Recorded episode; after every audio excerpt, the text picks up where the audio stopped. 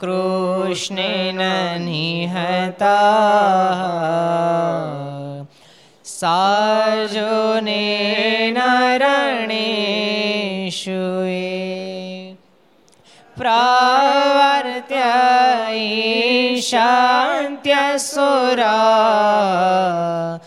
ते त्वधर्मं यदाक्षितो धर्मदेव तद्भक्तान् अहं नारायणो मुनिः जानिषे कौशले देशे मोहि समगो द्विजा मुनिशापनृतां प्राप्तां ऋषिं सततथोद्धवम् ततो वित्तासुरेभ्यः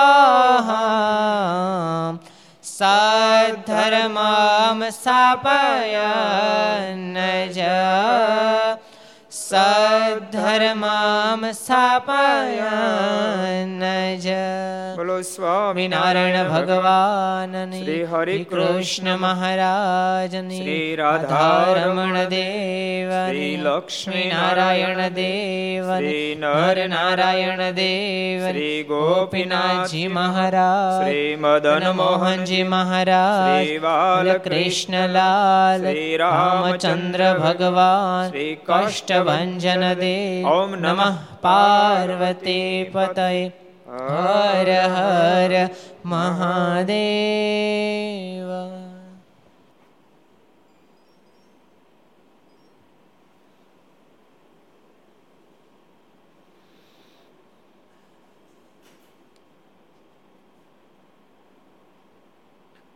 सर्वावतारी इष्टदेव भगवान સ્વામિનારાયણ મહાપ્રભુના સાનિધ્યમાં તીર્થધામ સરદારને આંગણે વિક્રમ સંવત 2076 જેઠ સુદ એકાદશી મંગળવાર તારીખ 2/6/2020 ઘરસભા અંતર્ગત શ્રીહરિ ચરિત્ર ચિંતામણી લક્ષ ચેનલ કર્તવ્ય ચેનલ સરદાર કથા યુટ્યુબ લક્ષ યુટ્યુબ કર્તવ્ય યુટ્યુબ વગેરેના માધ્યમથી ઘેરે બેસી ઘરસભાનો લાભ લેતા સર્વે ભાઈ ભક્તો જાજકે જય સ્વામિનારાયણ જય શ્રી કૃષ્ણ જય શ્રી રામ જય હિન્દ જય ભારત।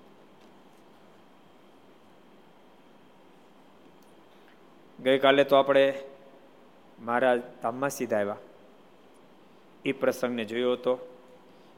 એ શ્રીહરિ ચરિત્ર ચિંતામણી 12નો પ્રસંગ હતો।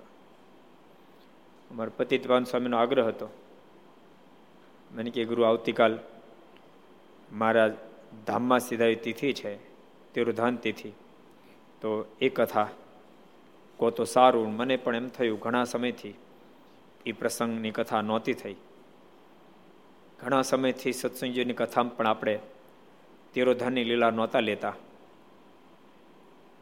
પણ પતિતપાવન સ્વામીનો આગ્રહ હતો, બીજા સંતો પાર્ષદોનો પણ આગ્રહ હતો। મને પણ આનંદ આવ્યો કે એ બાને મહારાજ આ ધરતી પર આવી કેવો પ્રેમનો સ્ત્રોત પાઈ ગયા હશે કે હજારો લાખો ભક્તો એને આધીન બની ગયા। ચિંતા જે હોય કે હું ગયા પછી આ બધા દેહમાં પ્રાણ કેમ ટકાવશે, એવો પ્રેમ ભગવાન શ્રી વર્ષાયો। સંતો ભક્તોને મહારાજની સાથે શું લગાવ હતો એ દિવ્ય કથાથી અમને પણ આનંદ થયો। આવો હવે આપણે કથાના મૂળ સ્ત્રોતો પર જઈએ। પરમ દિવસે આપણે પીપળાવના પ્રભાશંકર ભગતનો પ્રસંગ જોયો હતો। જાન પ્રણવા જતી હતી ને ગાડામાં બેસી ગયા હતા। બોલો, ગાડામાં બેસી ગયા હતા ને મારનો પત્ર મળ્યો। પ્રભાશંકરને માલુમ થાય પત્ર મળે એટલે તરત તમે વળતા લાવો।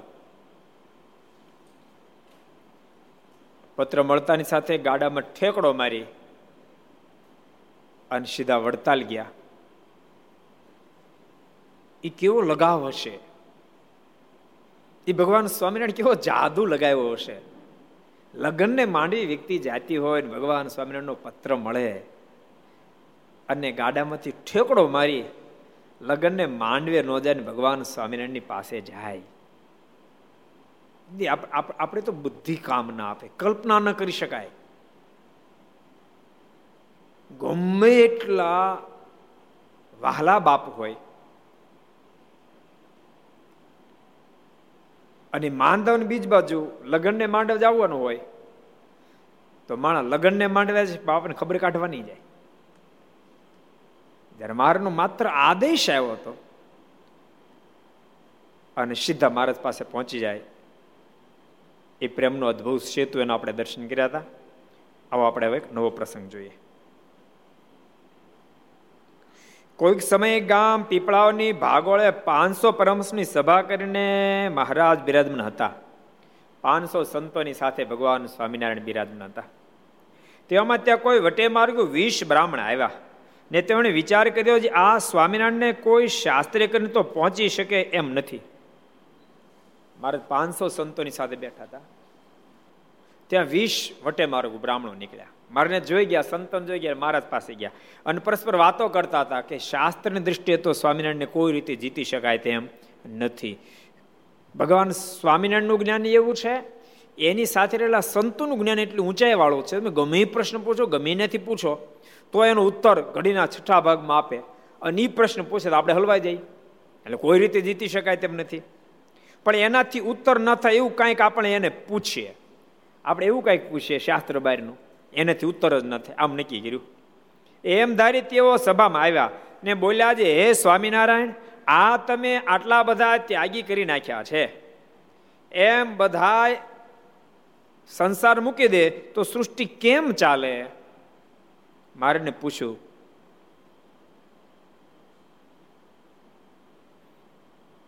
હે સજન સ્વામી, આટલા બધાને તમે સાધુ કરી દીધા, આ તમે બધાને મૂંડી નાખ્યા હતા, આ સૃષ્ટિ કેમ હાલશે? ત્યારે મહારાજ કે તમે કેટલા છો? મહારાજ કહે કે એ વાત પછી કરીશું, પહેલા તમે કહો તમે કેટલા જણા આવ્યા છો? ત્યારે તે કે અમે 20 જણા છીએ. પછી મહારાજ કહે તમે 20 જણા સાધુ થાઓ ને અમે તમારા જેવા 20 જણાને તુરત જ આ ઝાડવા ઉપરથી ઉતારીએ. મારે કે 20 તમે સાધુ થઈ જાઓ, તમને એમ થાય છે ને આ બધા સાધુ થયા હતા, સૃષ્ટિ કેમ હાલ છે, તંતર તમે 20 સાધુ થઈ જાઓ, તમારા મનમાં થાય કે સૃષ્ટિ 20 જણા ઓછા, તમે ઝાડા ઉપરથી હેઠા ઉતારશું, તમે 20 જણા સાધુ થાવ, ઉઠો, શું વાર લગાડો છો? અમે ભગવાન છે તે પારખું તો લ્યો. મારે ઉભા થાવ, કેમ બેઠા, અમારું પારખું તો લ્યો, ભગવાન છે કે નહીં? ને સર્વે સાધુ ન થઈ શકો તો 10 જણા થાવ, 20 નો તો 10 થાવ, અમે 10 જણા વૃક્ષથી ઠેઠા ઉતારશું.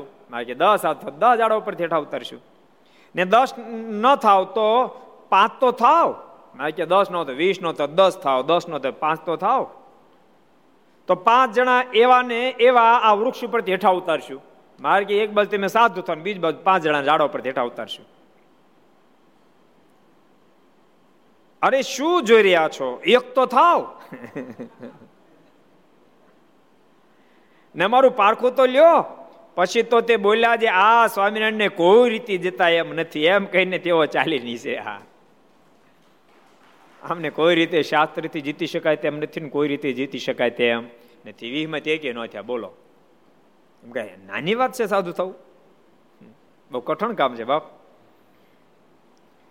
એટલે બહુ કઠણ કામ છે ભક્તો, એટલું સરળ નથી. એટલે તો સ્વામી વાતોમાં લખ્યું. શું વાતોમાં લખ્યું? કોણ કહે છે? હાલોજી સંતો પાર્ષદોમ કોણ કહે છે? હું સ્વામી વાતોમાં લખ્યું, કોણ કહે છે? અક્ષય ભગત કોજીભાઈ. સ્વામી કહે કે ઘરનો ઉમરો ઓળંગવો તે લોકાલોક પર્વત ઓળંગવા જેવડો છે. એ કેવડો છે? 12.5 કરોડ ઊંચો લોકાલોક પહાડનું ઉલ્લંઘન કરવું જેટલું કઠણ છે એટલું ઘરનું ઉમરો ઓળંગવો કઠણ છે. એ સાચું છે ખોટું છે? એક મિનિટ તમે ટ્રાય કરી નાખો એટલે ખબર પડી જાય. જિગ્નેશભાઈ મુકેશભાઈ તેમ ટ્રાય કરી નાખો તો ખબર પડે આ સાચું છે ખોટું છે. અમિત વીરપુર તમે ટ્રાય કરો તો કેમ થાય? ચિરાગ તમે લોકો ટ્રાય કરો, એ વિના ખબર ન પડે. એમ દર્શકભાઈ ટ્રાય કરો તો મળું હશે કે નહીં એમ ખબર પડે. દીપકભાઈ, મુકેશભાઈ, બધાને કહું છું, જીતુ ભગત એક ફીટ ટ્રાય કરી નાખો તો નીકળો તો ઠેકડો મારીને. હર્ષ, દર્શન એક ફીટ ટ્રાય કરો કે આ લખ્યું સ્વામી કેમનું છે ખબર પડે ને. 12.5 કરોડ ઊંચો લોકાલોક પાળેનું ઉલ્લંઘન કરવું એટલું કઠણ છે. ઘરનું ઉમરો ઉલ્લંઘવો એટલો કઠણ છે, એ સહેલો નથી. એક સરસ પ્રસંગ તમને કહી દઉં કેટલું કઠણ છે. એક ફેરી સદગુરુ ગુણાતીતાન સ્વામી શોર્ટમાં ફરતા ફરતા ઉના ગયા. ઉનાથી હામાપુર પધાર્યા સ્વામી. ઘણા બધા સંતો બધા હાર્યા હતા. બગસરામ મંદિરની પ્રતિષ્ઠા કરવા માટે આવતા હતા. સ્વામી ઘોડી પર બેઠા હતા અને બાકીના બધા નીચે ચાલતા ચાલતા આવતા હતા. પણ સ્વામીની ઉંમર હતી, સ્વામી થાકી ગયા હતા. રસ્તામાં એક વાડી જેવું આવ્યું, ત્યાં રોકાણા અને ત્યાં સ્વામીને સ્નાન કરાયું. માધવચરણદાસ હોય, માધવપ્રિયદાસ હોય બધા સાથે હતા. અને પછી બગસરા પધાર્યા. એ વખતે કલાભાઈ સથવારા, વાલાભાઈ સથવારા એ બધા સથવારોનો સત્સંગ. આજે બગસરામાં વધારે સથવારોનો સત્સંગ છે. એ આવ્યા.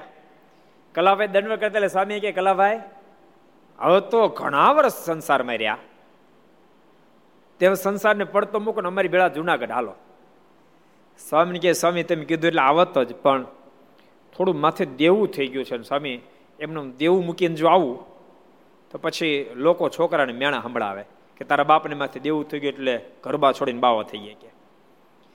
એટલે સ્વામી હમણાં દેવું ચૂકવાઈ જાય પછી આવીશ.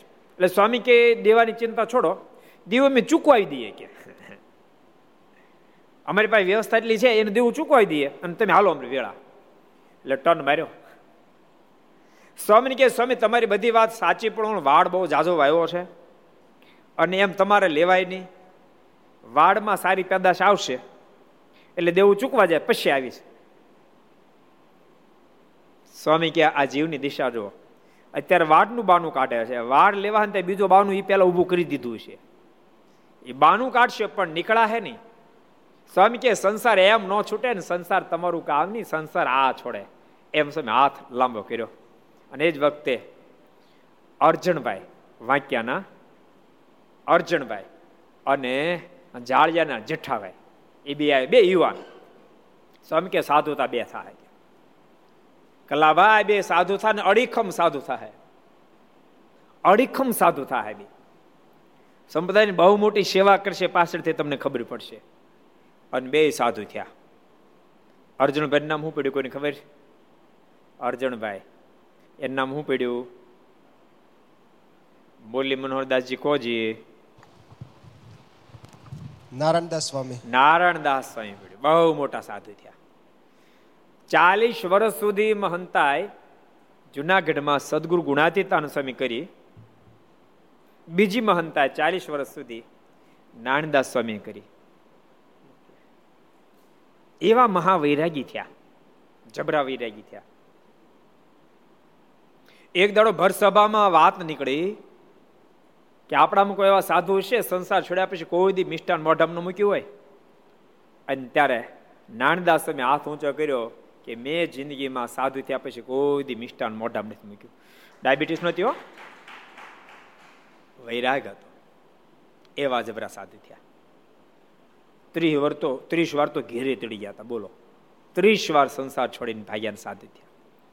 અને જેઠાભાઈ હતા જાળિયાને, ઈ સાધુ થયા. નામ શું પડ્યું કોઈને ખબર છે? ઈ કોણ કહે છે? જેઠાભાઈ. જેઠાભાઈ જેઠાભાઈ જેઠાભાઈ નિર્ગુણદાસ સ્વામી નામ પડ્યું. શું પડ્યું?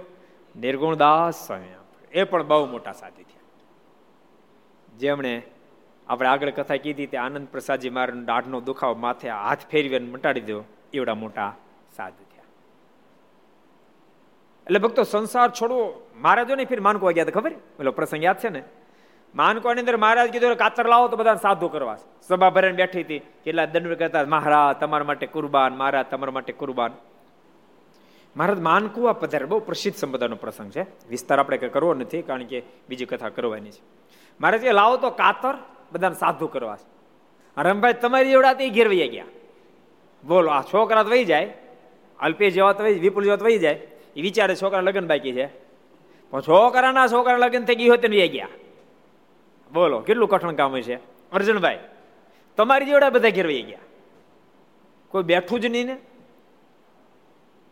એ કઈ સહેલું કામ નથી, પણ એવું નથી બધાને કઠણ પડે. મૂળજી કૃષ્ણજીને સમાચાર મળ્યા, બે વાળીએ હતા, એને ખબર પડી કે મહારાજ સાધુ થવાનું કીધું ને સભા ખાલી થઈ, કોઈ ન બેઠું, બે સીધા મહારાજ પાસે. મારણ કે મહારાજ અમને સાધુ કરો.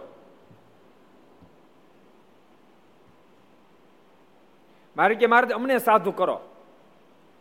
મહારાજ કે સાધુ થવું કઠણ છે, ઘેરે તેમ બધું મનનું ધાર્યું કર્યું હોય સાધુ થાવ કશું ધાર્યું થાય નહીં. અને ભક્તો ખરેખર મન સામે બહુ લડાઈ લેવી પડે, બહુ મન સામે લડાઈ લે, વિજય પ્રાપ્ત કરે ખરેખરો સાધુ થાય. અહીં તમારે ગ્રસ્થન જેવું ન હોય કે બધું જેમ નક્કી કરો એમ થાય, બધું ઘણું બધું મરોડી નાખવું પડે.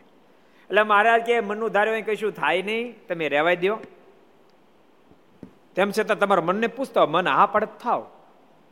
અને બે જણા ગયા, મનને કીધું હે મનવા, અબજો જન્મથી તારું ધાર્યું જ કરું છું, આ ફેર તું મારું ધાર્યું કરીને. અને પશુ પક્ષીના દેહ આવ્યા હશે ત્યારે ક્યાં તારું ધાર્યું થયું હશે. અંદરથી જવાબ આવ્યો, મને પણ જવાબ આપ્યો, થઈ જાવ સાધુ. અને મહારાજ પાસે આવીને મહારાજ કે મહારાજ કરો અમને સાધુ. એવા પણ શરીર હોય ખરા, ન હોય એમ નહીં, પણ લાગડ તો ન થાય. આ વીહમાં તે કે ન થયા, બોલો મહારાજને કીધું તમારી ખોટ નહીં પડે. હું મારે તમારી ખોટ નહીં પડે, તમતા તમે 20 થાવ તો 20 ઝાડવા પરથી હેઠા ઉતારો, 10 થાવ તો 10 ઉતારો, 18 થાવ તો 18 ઉતારો, 7 થાવ તો 7 ઉતારો, 3.5 થાવ તો 3.5 ઉતારો, 1 થાવ તો 1 ઉતારો, પણ એક ઉભા રહ્યા નહીં. હવે એક બીજો પ્રસંગ આપણે જોઈએ. ચરોતર દેશમાં આવેલી એક શેલડી નામે ગામને વિશે મુકુંદસિંહ નામે એક કોળી હરિભગત રહેતા હતા, ને તે બહુ શિરવીર તથા સદગુણવાળા હતા, પણ તેની સ્ત્રી સત્સંગી નહીં. ને તે બહુ શિરવીર તથા સદગુણવાળા હતા પણ તેની સ્ત્રી સત્સંગી નહીં, તેથી તે સ્વામીને નિંદા કર્યા કરે. ત્યારે તેને મુકુંદસિંહ વારે અને સમજાવે પણ માને નહીં, એમ તે હંમેશા નિંદા કર્યા કરે. ને મુકુંદસિંહ તે બધું ક્ષમા રાખી સહન કરે. એમ કરતા એક દિવસ તો તે બાય સવારમાંથી નિંદા કરવા લાગી. તે આખો દિવસ નિંદા કરે ને રાત્રિ પડી પણ આળસી નહીં. ભટકાણી દો બાય મુકુંદસિંહને તે.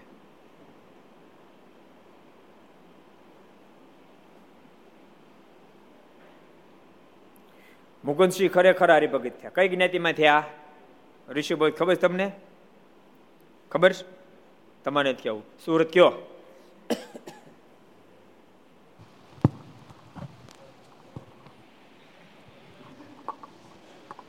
કોળી જ્ઞાતિમાં. કોળી જ્ઞાતિમાં. કોણ? મુકુંદસિંહ. મુકુંદસિંહ ક્યાં ગામના હતા? ચરોતરના.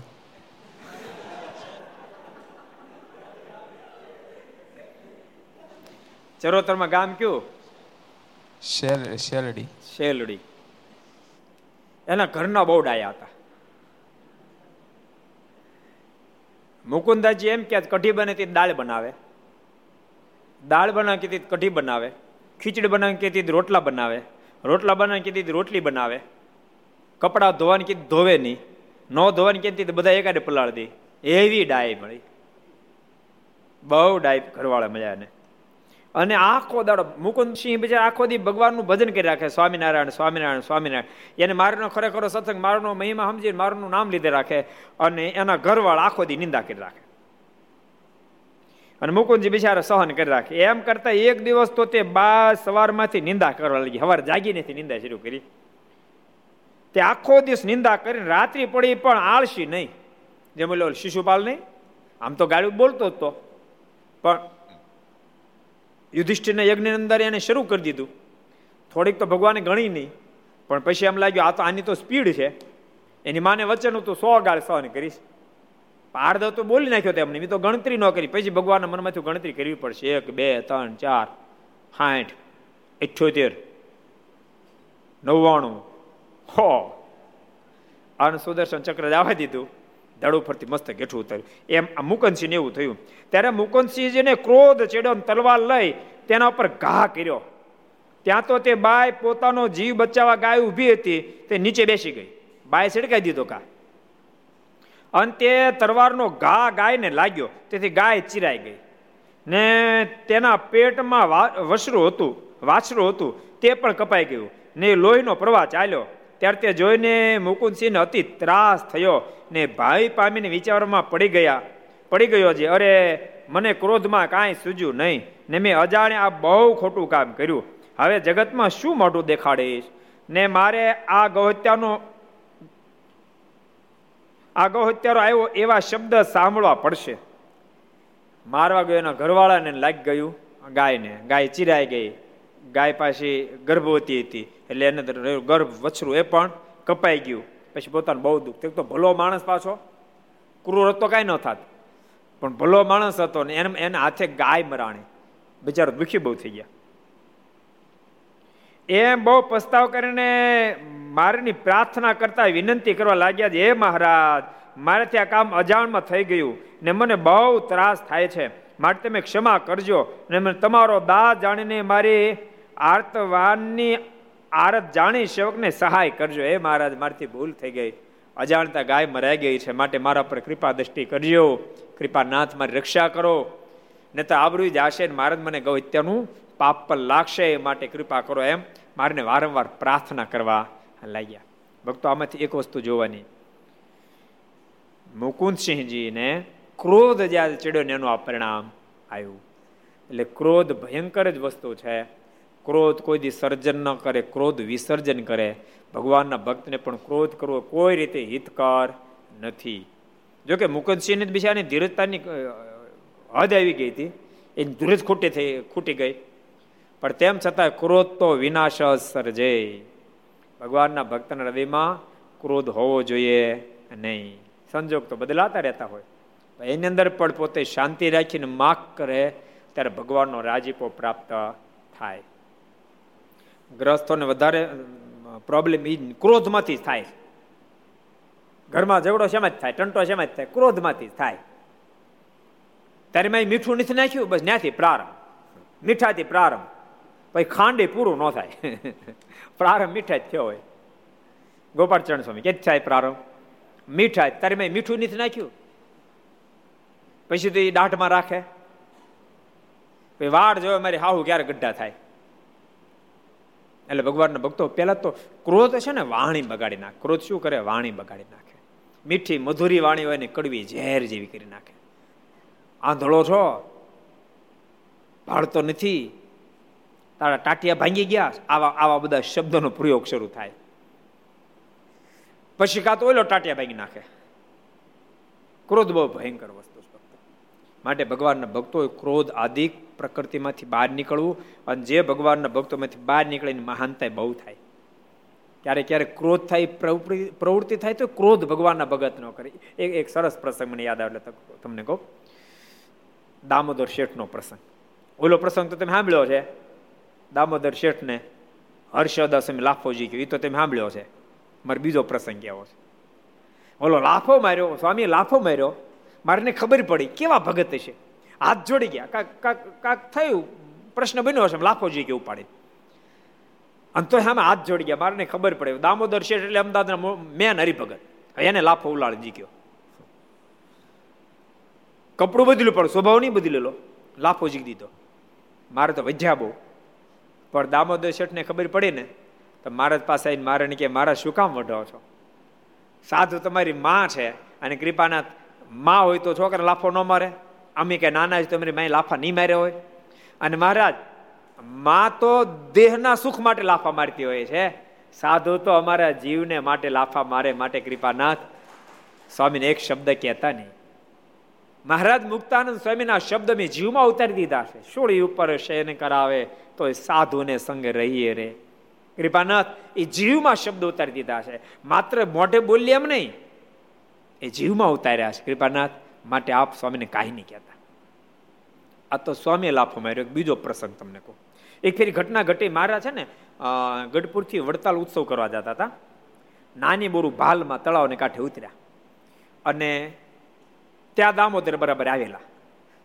મારી ન્યારે ઘણો મોટો સંઘ હતો, 500-1000 જણા હતા, પણ ઓચિંતા બીજા હજારો લોકો દેખાણા. દામોદરજીને વિચાર થયો, આટલા બધા લોકો, આ બધાની સમાવેશ ક્યાં થાય, આ બધા જમવા શું આપશું એમ વિચારતા હતા. મારે કે દામોદર હું વિચારો છો, આ બધાનો સમાવેશ ક્યાં થશે, જમવા ક્યાં આપશે એવું વિચારો છો? મારે કે હા મહારાજ. મારે કે તમે ચિંતા છોડો, એ છે ને આપણું ખાય એવા નથી, તમે ઉપાધિ નહીં કરતા, એ કોઈ સામાન્ય નથી, એ તો બધા મુક્ત છે. તમે જોવો તો ખરા, સામે જોઈએ તો બધા મુક્ત તેજસ્વી દેખાણા અને બધા મારની સ્તુતિ કરતા હોય, અનેક ધામના બધા હોય એ મારની સ્તુતિ કરતા હોય. આ ઘટના જોઈ એટલે એને અતિહોભાવ મારા પ્રત્યે થઈ ગયો, મારી પ્રત્યે એનો અહોભાવ તો પણ અનેક ગણો થઈ ગયો. મારું સ્વરૂપ સંપૂર્ણ ઓળખાઈ ગયું. ઓલા બધા ભેરા થઈને મારાના સ્વરૂપની ઓળખાણ કરાવી કે દામોદર તમે ભાગશાળી છો, આ સહજાનંદ સ્વામી, આ ભગવાન સ્વામિનારાયણ, એ તો સ્વયં સ્વરૂપરી ભગવાન છે. દામોદરને ખૂબ આનંદ થયો. અમદાવાદ ગયા. નથુ ભટ્ટની સાથે ખૂબ હેત. દામોદરજીને નથુ ભટ્ટ સાથે ખૂબ હેત, પણ નથુ ભટ્ટ ઉંમર મોટા, મોટા વિદ્વાન, તથા પારાયણું કરે, સત્સંગી હારા, પણ હજી મારની સમ્યક નિષ્ઠા નહીં બંધાયેલી. એ દામોદરને ખબર, કારણ કે બે મિત્ર હતા. પહેલા દામોદરજીને નહોતી, બેન હરખી હરખી હતી. દામોદરજીને તો આ નાની બોરુમાં નિષ્ઠા બંધાઈ ગઈ, પણ હવે એ મારે મારા મિત્રને દઢ કરાવી છે, પણ કેમ કરાવું, કારણ કે હું તો અભણ માણા, એ મોટા વિદ્વાન, એનું હું કેમ કહું તો માને કે ન માને. પાછા કડક પ્રકૃતિના છે, એને ખબર હોય ને નથુ ભટ્ટ કડક પ્રકૃતિના છે, કહું ન માને અળવું પડે તો ઉપાય દીનો પાર ન રે એમ ચિંતા મળી થવા. પણ તેમ છતાં એક દાડો એકાદશી દિવસ, આજ એકાદશ છે તે દિવસે એકાદશી દિવસ, અને જાગરણ કરતા કરતા 11 વાગ્યા, 11:30 વાગ્યા, 11:30 વાગ્યા એટલે પછી નથુ ભટ્ટને દામોદરજી કીધું, ભટદાદા એક વાત કહું, એ મોટી ઉંમરના હતા, એક વાત કહું તો કે શું, કોને? અને પછી મારીને સર્વોપરી વાત કરી દીધી. હું પાડે એક લાફો છોડી દીધો નથુ ભટ્ટે, કણબા આવો શબ્દ કીધો, કારણ કે ક્રોધ આવે પછી હું બોલે કે નીકી ન હોય ને. નથુ ભટ્ટે કીધું, કણબા, શરમ નથી આવતી? બે સોપડી ભણ્યો નથી ને મોટી મોટી વાતો જ્ઞાન ની કરતો? મેં આટલા શાસ્ત્ર આ વાંચ્યું, આ વાંચ્યું, આ વાંચ્યું, આ વાંચ્યું, વિચાર કરી બોલતા, પોલીસ ની મારી આગળ લાલ પીળા થઈ ગયા. એક લાફો છોડી દીધો, તોય ક્રોધ ઉતર્યો નહીં. અને હવારમાં ગાડું કર્યું ભાડે, બેહતો આ ગાડામાં કે હાલ મારા પાસે કે વડતાલ, અને દામોદર શેઠને ઉપાડ્યા વડતાલ. લાલ પીળા એમને મો ને તો ઘડી કાઢીને જતો ને, એમને ક્રોધ આવ્યા વડતાલ. મારે દંડવટ તો કર્યા, બે કર્યા. મારે કે મહારાજ આને ભાન નથી ઠામવું. આને કયો? મારે કે હું કેવું? મારે એને કહેવો કયો, પણ મારે કે હું કેવું એ તો કયો પહેલા. મારે કે મારે વાતો કેવી કરે છે એમ કરીને નિષ્ઠાને જે વાતો કરી હતી સર્વોપરીપણાની એ બધું કીધું. મારે આવી વાતો કરે છે અને જરા કયો. મારે મોઢું મલકાવ્યું. મારે કે ગામડા રબળ માણસ, એને બીજાને ખબર ન પડે. મારે કે તો ખબર ન પડે, બોલાય નહીં, ન ખબર પડતી હોય તો કેટલું બોલે. મહારાજ તમે સાંભળીને કોઈ બોલે. મારે ફરી મોઢું મલકાવ્યું અને નથુ ભટ્ટની આંખની સાથે મારે આંખ મેળાવી. નથુ ભટ્ટને લાગી સમાતી, ગયા અક્ષરધામમાં. કોટાન કોટી મુક્ત ને મધ્ય માર સુવર્ણ સિંહાસન ઉપર બિરાજમાન અનેક લોકો, અનેક અનેક ધામના બધા મારની સ્તુતિ કરતા હોય. આવા દિવ્ય દર્શન થયા અને દર્શન થતાની સાથે જાગૃત થયા. ભખો ભખ મારને દંડ કર્યા, આંખીઓમાંથી આંસુડાને ધારો વાલી દે. મહારાજ મારા ગુનાને માફ કરો, કૃપાનાથ મારા ગુનાને માફ કરો, હું આપને ઓળખી ન શક્યો, આપને ઓળખી ન શક્યો. રડતા રડતા પાછા ગોતે દામોદર ક્યાં ગયા. સભામાં ગોતે, સભા મોટી હતી, એમાં દામોદર વચ્ચે બેઠેલા, જગ્યા કરી દામોદરની પાસે. ન્યાય એને ભખો ભખ દંડ કર્યા, હે દામોદર મને માફ કરો, મેં તમને કણબો કીધો તેમ છતાં તમે એક શબ્દ બોલ્યા નહીં, મેં તમને ઉપાડે લાખો જીક્યો તો તમે કાંઈ બોલ્યા નહીં. દામોદર તમે ન મળ્યા હોત હું મારીને હારે રહ્યો. અરે મહારાજને હાથની પ્રસાદી ખાઈ ગયો, બે મણ તો હાકર ખાઈ ગયો, તો કાચે ને કાચો મરી જાત, મારીને ઓળખી જ ન હગત. દામોદર તમે મારા પર બહુ મોટી કૃપા કરી અને તમે મારને મારીની ઓળખાણ કરાવી. તમે મારીને કીધા નહીં, મારા તો ઈચ્છુને મોટા છે, હું ધન્ય ધન્ય બની ગયો, કૃત્ય બની ગયો. પણ પરિણામ કેમ આવ્યું? ક્રોધ ન કર્યો એટલે આવ્યું. સામે બથો બથાઈ ગયો તો દામોદર તો પગી જાત, કારણ કે નાના હતા, નથું પટ્ટું મોટા હતો, ઉંમર પગી જાત કે ન પગી જાત. આનંદ સાહેબ તમારે કેવું માનવું છે, પગી જાત કે ન પગી જાત? હે જીકત ને હતા નથું ભટ્ટને, જીકત કે નહીં? ઓલા ઓલા જયરામ બ્રહ્મચારી ને જીક્યા હતા ને, કોને જીક્યા હતા?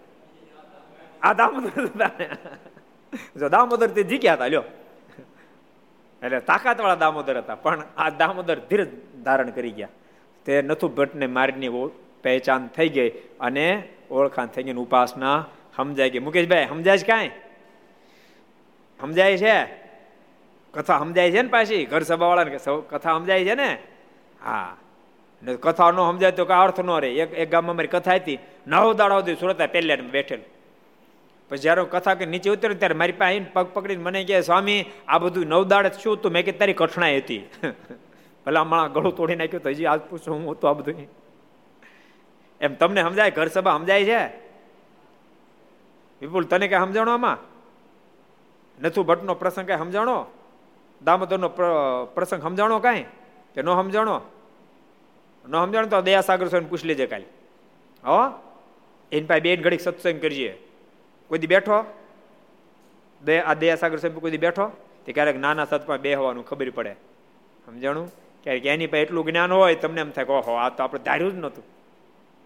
જેમ નથું ભટ્ટે નહોતું ધાર્યું કે દામોદર ની આટલી બધી શક્તિ ને આટલું બધું જ્ઞાન છે, એમ હોય ક્યારે, સમજાણું? મહિમા એમ જ સમજવો. મહિમા ઓલા મેંગણી ગામનો પ્રસંગ છે ને, આ મેંગણીનો અભિષેક બાપુ કેવો કેવો મહિમા સમજતા છે. એકવાર પ્રસંગ બન્યો કે મેંગણી અંદર સંતો પધારેલા, પછી અભિષેક બાપુએ નોકરને કીધું જરાક તપાસ કરી તો સંતો જો ફ્રી હોય ને તો આપણે સત્સંગ કરવા માટે જઈએ. એટલે 3:30-4 વાગ્યાનો સમય છે, માણસ મંદિરે આવ્યો, પણ ઘટના ઘટી તે દાડે આવી વ્યવસ્થા નહોતી. એ તો હવે ભક્તો બધી મંદિરો વ્યવસ્થા થઈ, પહેલાં મંદિરો વ્યવસ્થા નહોતી. એ તો આપણી સિસ્ટમ છે, એટલે જૂનું આપણે વખાણે કરીએ. બાકી અમને ખબર છે, અમે 25-30 વર્ષ પહેલાં ગામડે ફરતા ને તો પહેલાં તો એક ગામમાં લાઇટ ન મળે. લાઇટ હોય પણ બરાબર આ બધા દિવસ કે મારે હાથમાં લાઇટ, કે તો મારે હાથમાં જવું છે, હાથનો ટકોરો પડે ને લાઇટ ડીમ થઈ જાય. એ તને ખબર છે? એ ત્યાં નહીં જોયું, તું અજવાળામાં જઈને રામભાઈ પોઝિશન 25 વર્ષ પહેલા, તમને ખબર ને? સાંજે 7 વાગે લાઇટ ડીમ થઈ જાય. અમારે કથા કરવાનો ટાઈમ થાય, લાઇટ ડીમ થઈ જાય. એક તો લાઇટ ન હોય, અને 25 વર્ષ પહેલા એક થાય ને બે ખાબકી, એક થાય ને બે ખાબકી. હું કયો દુષ્કાળ નટુભાઈ, એક હારું થાય ને બે નબળા, એક હારું થાય ને બે નબળા થતા જ ન થતા રામભાઈ. દુષ્કાળ જબરા પડતા, દુષ્કાળ પડે ગામમાં, ગામની અંદર મંદિર ડંકી હોય પણ ડંકીમાં પાણી ન હોય, એક ડંકીમાં પાણી ન હોય. આને સામે આપણે ફરતા ખબર, માચાળા ને શેડુભા ને પરવાળા ને બધે ગામડા ફેર્યા, ખબર ને? ટ્રેક્ટર બેહીને એક ગામમાં બીજા ગામમાં જવાનું, કે ગાડામાં જવાનું, ક્યાંક પેદલ જવાનું, જે વ્યવસ્થા. પેદલની વ્યવસ્થા થઈ જ જાય, ગાડા ન થાય, ટ્રેક્ટર ન થાય, પગવાળાને થઈ જાય વ્યવસ્થા. એ ગામડે ફરતા હતા, ગામમાં કાંઈ મંદિરમાં પાણી ન હોય તો પછી ટીપણા ભર્યા વાળી ભક્તો. આપણે માચાળા ગયા, ખબર યાદ છે? માચાળા ગયા, જૂનું મંદિર અને લાકડિયા ચૂલા અને ચીમની હોય.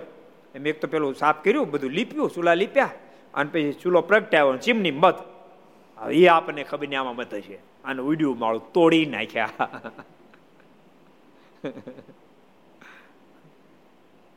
જૂનો જમાના વ્યવસ્થા તો હતી નહીં આવી તે દિવસે, તો હવે બધે વ્યવસ્થા થઈ. પહેલાં તો પાણીની કાંઈ વ્યવસ્થા હતી નહીં. હું વાત કરતા હતા યાદ રહ્યું પાછું તમને? ક્યાંથી એ વ્યવસ્થા આવી? કયો લ્યો, કયો મળી મનોડાજી? હે મેંગણી, હવે ભાઈ હમણાં ગયું. એટલે પેલો નોકર મંદિરમાં આવ્યો, સંતો શું કરે છે? એટલે 3-4 વાગ્યા સંતો રોંઢે વાળ્યું સ્નાન કરવા માટે જાય, ગામમાં પાણી તો હોય નહીં. અમે ત્યાં માચાળા પર રામભાઈને વાળીએ જતા, ખબર? છગન બાપા વાળીએ રોજ જતા, 3-3:30 વાગે નાહવા માટે, બપોર પછી 2 ફેરી, હવાર નાવાનું બપોરે નાવાનું.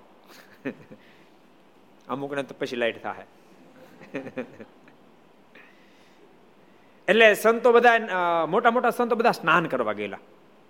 આવીને પૂછ્યું સંતો છે, એટલે નાના સંતો હતા. એને કીધું મોટા સંતો બધા સ્નાન કરવા વાળીએ ગયા છે. એટલે નોકર ઘેરે આવ્યો, અને અવેશી બાપુને કીધું કે બાપુ સંતો બધા વાળીએ તો કોઈ નહીં, તો નાના નાના સંતો તો હાલ આપણે સત્સંગ કરવા જઈએ, તો પણ નાના નાના સાધુ છે, મોટા બધા વાળીએ ગયા છે નાવા માટે. અને ત્યારે ગામ ધણીના મોઢામાં શબ્દ નીકળ્યા, નાના હશે પણ તારું મારું કલ્યાણ કરે એવડા તો જરૂર હશે, માટે હાલ આપણે સત્સંગ કરવા જઈએ. એનામ કહેવાય મહિમા. એવો મહિમા સમજવાનો. ક્યારેક પૂજ્યો આ તમને લાગે નાના પણ ભૂકા કાઢે. તમે વચરામાં તો ગમી પૂછો ને તમે તારે, કારણ કે ભગવાનના સાધુ તો મોટા જ હોય, ભગવાનના ભક્ત તો મોટા જ હોય, ભગવાનનો ભગત કે ભગવાનના સંતો કોઈ નાના હોય જ નહીં. આ નાના હોય, હું તમને એમ કહું, નિરમા કોલેજની અંદર નબળો વિદ્યાર્થી એડમિશન લઈ જ ન શકે. લઈ શકે નિરમા કોલેજમાં 80+ હોય તો એડમિશન મળે. એમ ભગવાનના ભગત થયા, ભગવાનના સાધુ થયા, એ ઓછા પર્સન્ટેજે શક્ય જ બને નહીં. પૂરા પર્સન્ટેજ હોય તો એ શક્ય બને. એટલે ભગવાનના ભક્તોએ ક્રોધ થકી સદૈવ માટે બચવું એ ભયંકર વસ્તુ છે. કેટલો બધો મહિમા દામોદરજીને હશે. જો દામોદરજી સામે બથોબાઈ થયો હોત તો નથું બટનું કોઈ દી બિચારું હરખું થાત નહીં, પણ લાફો ખાધો તો નથું બટનું સેટિંગ થઈ ગયું. નથું બટને ભગવાન સ્વામિનારાયણ ઓળખાઈ ગયા. આ તો બહુ ભલો ભગત હતો, પણ એનાથી બિચારીથી સહન ન થયો એટલે તલવારનો ઘા થઈ ગયો. તલવારનો ઘા થઈ તો ગયો પણ ગાય કપાઈ ગઈ, એટલે મનમાં બસ બહુ દુઃખ થયું. મારે ખૂબ પ્રાર્થના કરી, એમ સ્તુતિ કરે ત્યાં તો તુરંત મહારાજ તેને પ્રત્યક્ષ દર્શન દીધા. ભગવાને કેવા દયાળુ, જ્યાં સ્તુતિ કરતા તે મહારાજે પ્રત્યક્ષ દર્શન દીધા ને કહ્યું, તું આત્મઘાત કરીશ નહીં. કારણ કે પોતે વિચારતો હતો ગામધણીને ખબર પડશે, લાજ ચાહે, એના કરતા મારાને પ્રાર્થના કરીને ગાય જો હાજી ન થાય તો આત્મહત્યા કરી નાખું. મારે કે નહીં, તું આત્મહત્યા કરતો નહીં, ચિંતા કરતો નહીં, ને ગાયને સાજી કરી દઈશું. કેવા દયાળુ ભગવાન, તું ચિંતા છોડ, અમે ગાયને હાજી કરી દઈશું. એમ કહીને તે ગાય સામી દ્રષ્ટિ કરી, ત્યાં તો ગાય હતી તેવી ને તેવી થઈ ગઈ. મારે કે તું ચિંતા છોડે, અમે ગાયને હાજી કરી દઈશું એમ કહી, અને મારે ગાય અમે દ્રષ્ટિ કરી, ગાય હતી એવી ને એવી થઈ ગઈ. આ પરચમ પ્રકરણમાં છે ને, તમે લીધો હતો? અચ્છા, મેં કીધું મેં કોઈ સાંભળ્યો છે. પૂર્ણ સ્વામી આ લીધો હતો શિબિરમાં પ્રસંગ. પછી મહારાજ તે ગાયની પાસે ગયા અને તેને બધે શરીરે હાથ ફેરવીને કહ્યું, હે મુકુંદસિંહ, હવે તારી ગાય મરશે નહીં. એમ કહી અંતર ધ્યાન થઈ ગયા. ગાય હાજી થઈ ગઈ, હાથ ફેરવો, આ મરશે નહીં. હવે તો તારે ને તેમ થાય ને, હાજી થઈ ગઈ પણ તોય મરી જાય, કારણ કે તલવાર મારી હતી ને. મારે કે મરશે નહીં, આટલું કહીને મારા અદર્શ્ય થઈ ગયા. અને મુકુંદસિંહજીને મહારાજનો ખરેખરો વિશ્વાસ આવ્યો ને પોતાને અંતરમાં બળતરા થતી હતી તે શાંત થઈ ગઈ. પોતાના હૃદયમાં ચિંતા થતી બધી શાંત થઈ ગઈ. મુકુંદાસ, હવે તું ચિંતા કરીશ નહીં. વાલા ભક્તો, ભગવાન સ્વામિનારાયણની મહાનતાની તો શું વાત કરવી. એમના સંતો સદગુરુ ગોપાલ સ્વામીને એની વાતો જ્યારે વાંચીને ત્યારે આપણી બુદ્ધિ કામ કરતી બંધ થઈ જાય. તો ભગવાન સ્વામિનારાયણની ઊંચાઈની હું વાત કરી. એક સરસ પ્રસંગ યાદ આવી ગયો તમને કહું. સદગુરુ ગોપાલ સ્વામી વડોદરા પધાર્યા હતા અને એક દાડો સ્વામી કોઈ ભગતની ખબર લેવા માટે જતા હતા. એમાં વાડી મંદિર પાસે ચોતરો છે ને, ત્યાં નજીક જેલ, ત્યાંથી બધા સંતો ભક્તોની સાથે આવતા હતા. એમાં ગોપાલ સ્વામીનું નામ વડોદરામાં ઘણું મોટું હતું અને ઘણા બધાને ખબર કે સ્વામી મહાપ્રતાપી સંત છે એ ખબર. એટલે જેલની અંદર કેદી લોકોને ખબર પડી કે ગોપાલ સ્વામી જઈ રહ્યા છે, એટલે બધા મળ્યા કરવા, સ્વામી ઉભા રહો, સ્વામી ઉભા રહો, સ્વામી ઉભા રહો, અમને આ દુઃખમાંથી બહાર કાઢો, સ્વામી દુઃખમાંથી બહાર કાઢો, જીવતા જીવ સ્વામી આ નરકમાં પડ્યા છીએ, પૂરું ખાવા મળતું નથી, સ્વામી ઊંઘવા મળતું નથી, અહીંના સિપાયો એવા દુઃખ દે સહન થતું નથી, માટે કૃપા કરો સ્વામી આ દુઃખમાંથી અમને બહાર કાઢો. સ્વામી નજીક ગયા અને સ્વામી કહે કે હું તમને દુઃખમાંથી મુક્ત કરાવવા માટે સમર્થ છું, હું તમને દુઃખમાંથી મુક્ત કરાવી દઈશ. ત્યાં તો એટલે આનંદથી કિકિયારી બોલાવતા સ્વામીનો જય. સ્વામી કહે, જય નહીં બોલાવે, મારી વાત સાંભળો, હું તમને દુઃખમાંથી મુક્ત કરાવી દઉં, પણ શરત એક, તમારે ભગવાન શ્રીના આશ્રિત બનવું પડે, દુઃખમાંથી મુક્ત કરાવી દઉં.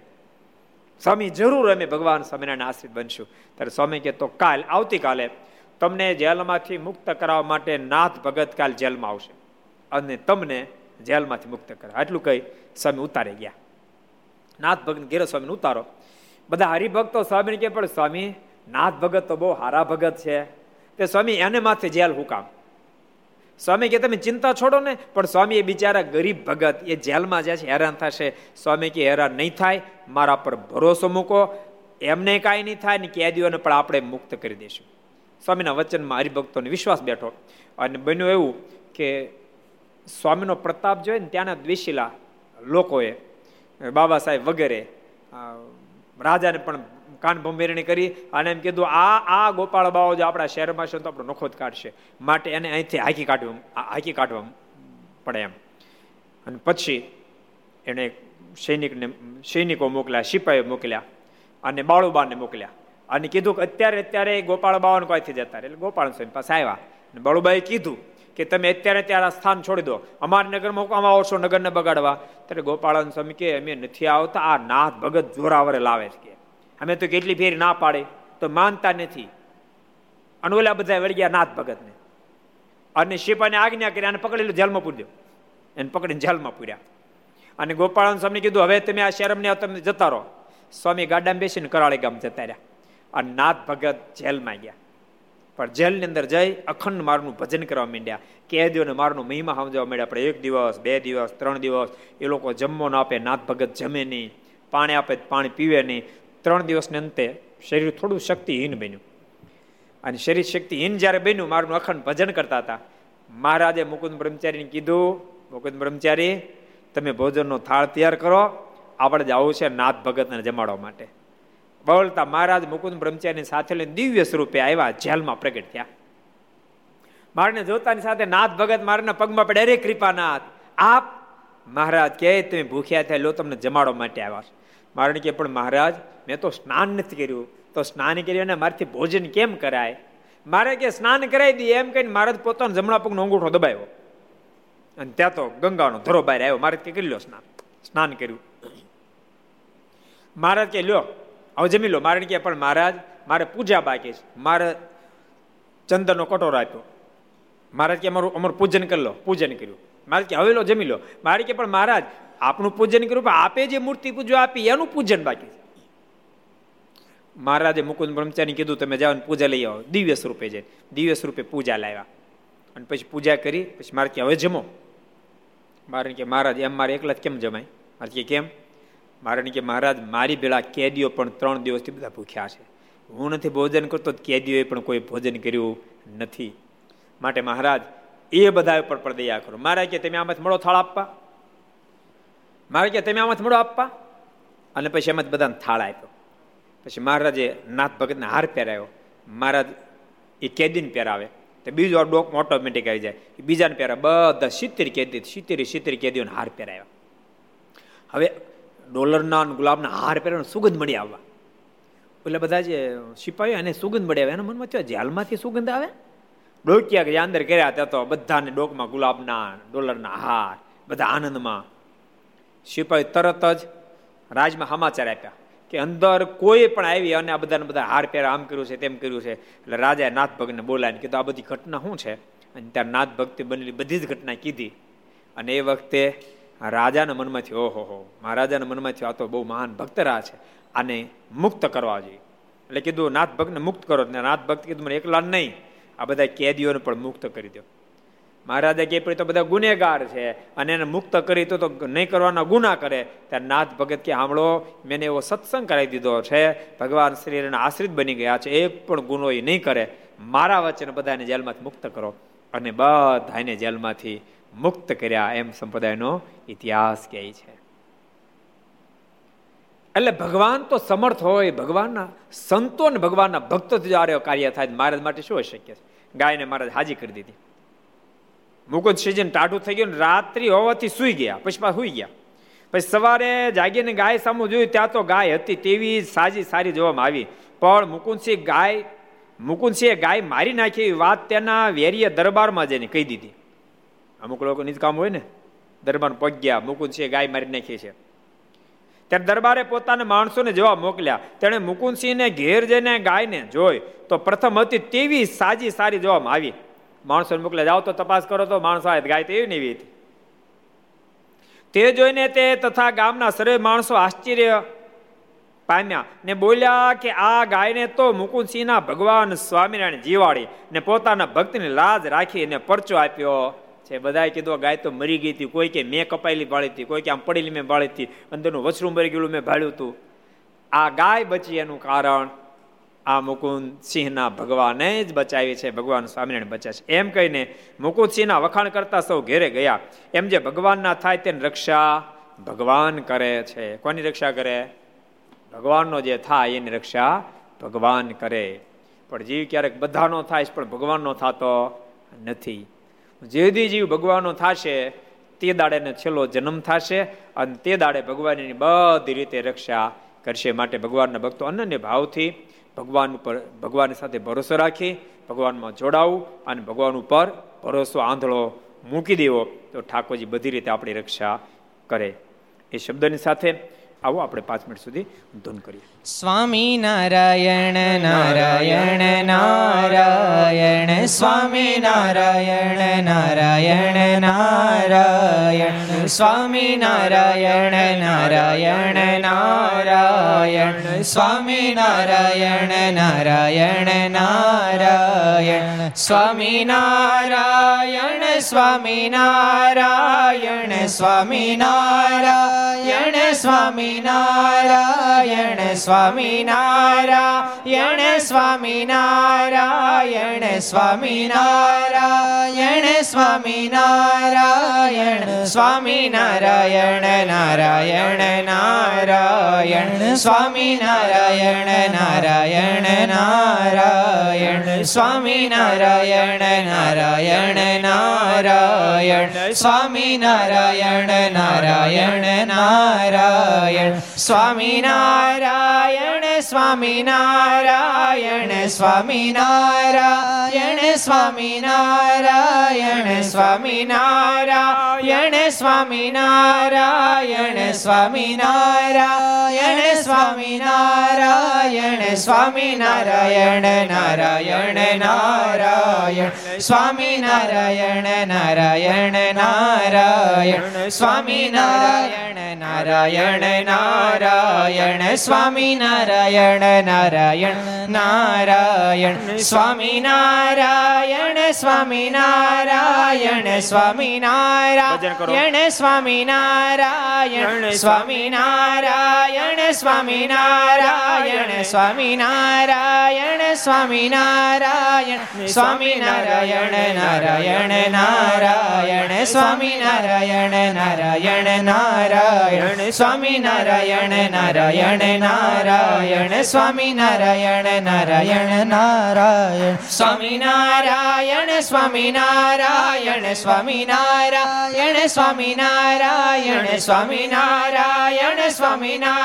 નારાયણ સ્વામી નારાયણ સ્વામી નારાયણ સ્વામી નારાયણ નારાયણ નારાયણ સ્વામી નારાયણ નારાયણ નારાયણ સ્વામી નારાયણ નારાયણ નારાયણ સ્વામી નારાયણ નારાયણ નારાયણ સ્વામી નારાયણ નારાયણ નારાયણ સ્વામી નારાયણ નારાયણ નારાયણ સ્વામી નારાયણ નારાયણ નારાયણ સ્વામી નારાયણ ભગવાન હરે કૃષ્ણ મહારાજ શ્રી રાધારમણ દેવ શ્રી લક્ષ્મી નારાયણ દેવ શ્રી નારાયણ દેવ શ્રી ગોપીનાથજી મહારાજ શ્રી મદન મોહનજી મહારાજ શ્રી બાલકૃષ્ણલાલ શ્રી રામચંદ્ર ભગવાન શ્રી કાષ્ટભંજન દેવ ઓમ નમઃ પાર્વતી પતય હર હર મહાદેવ.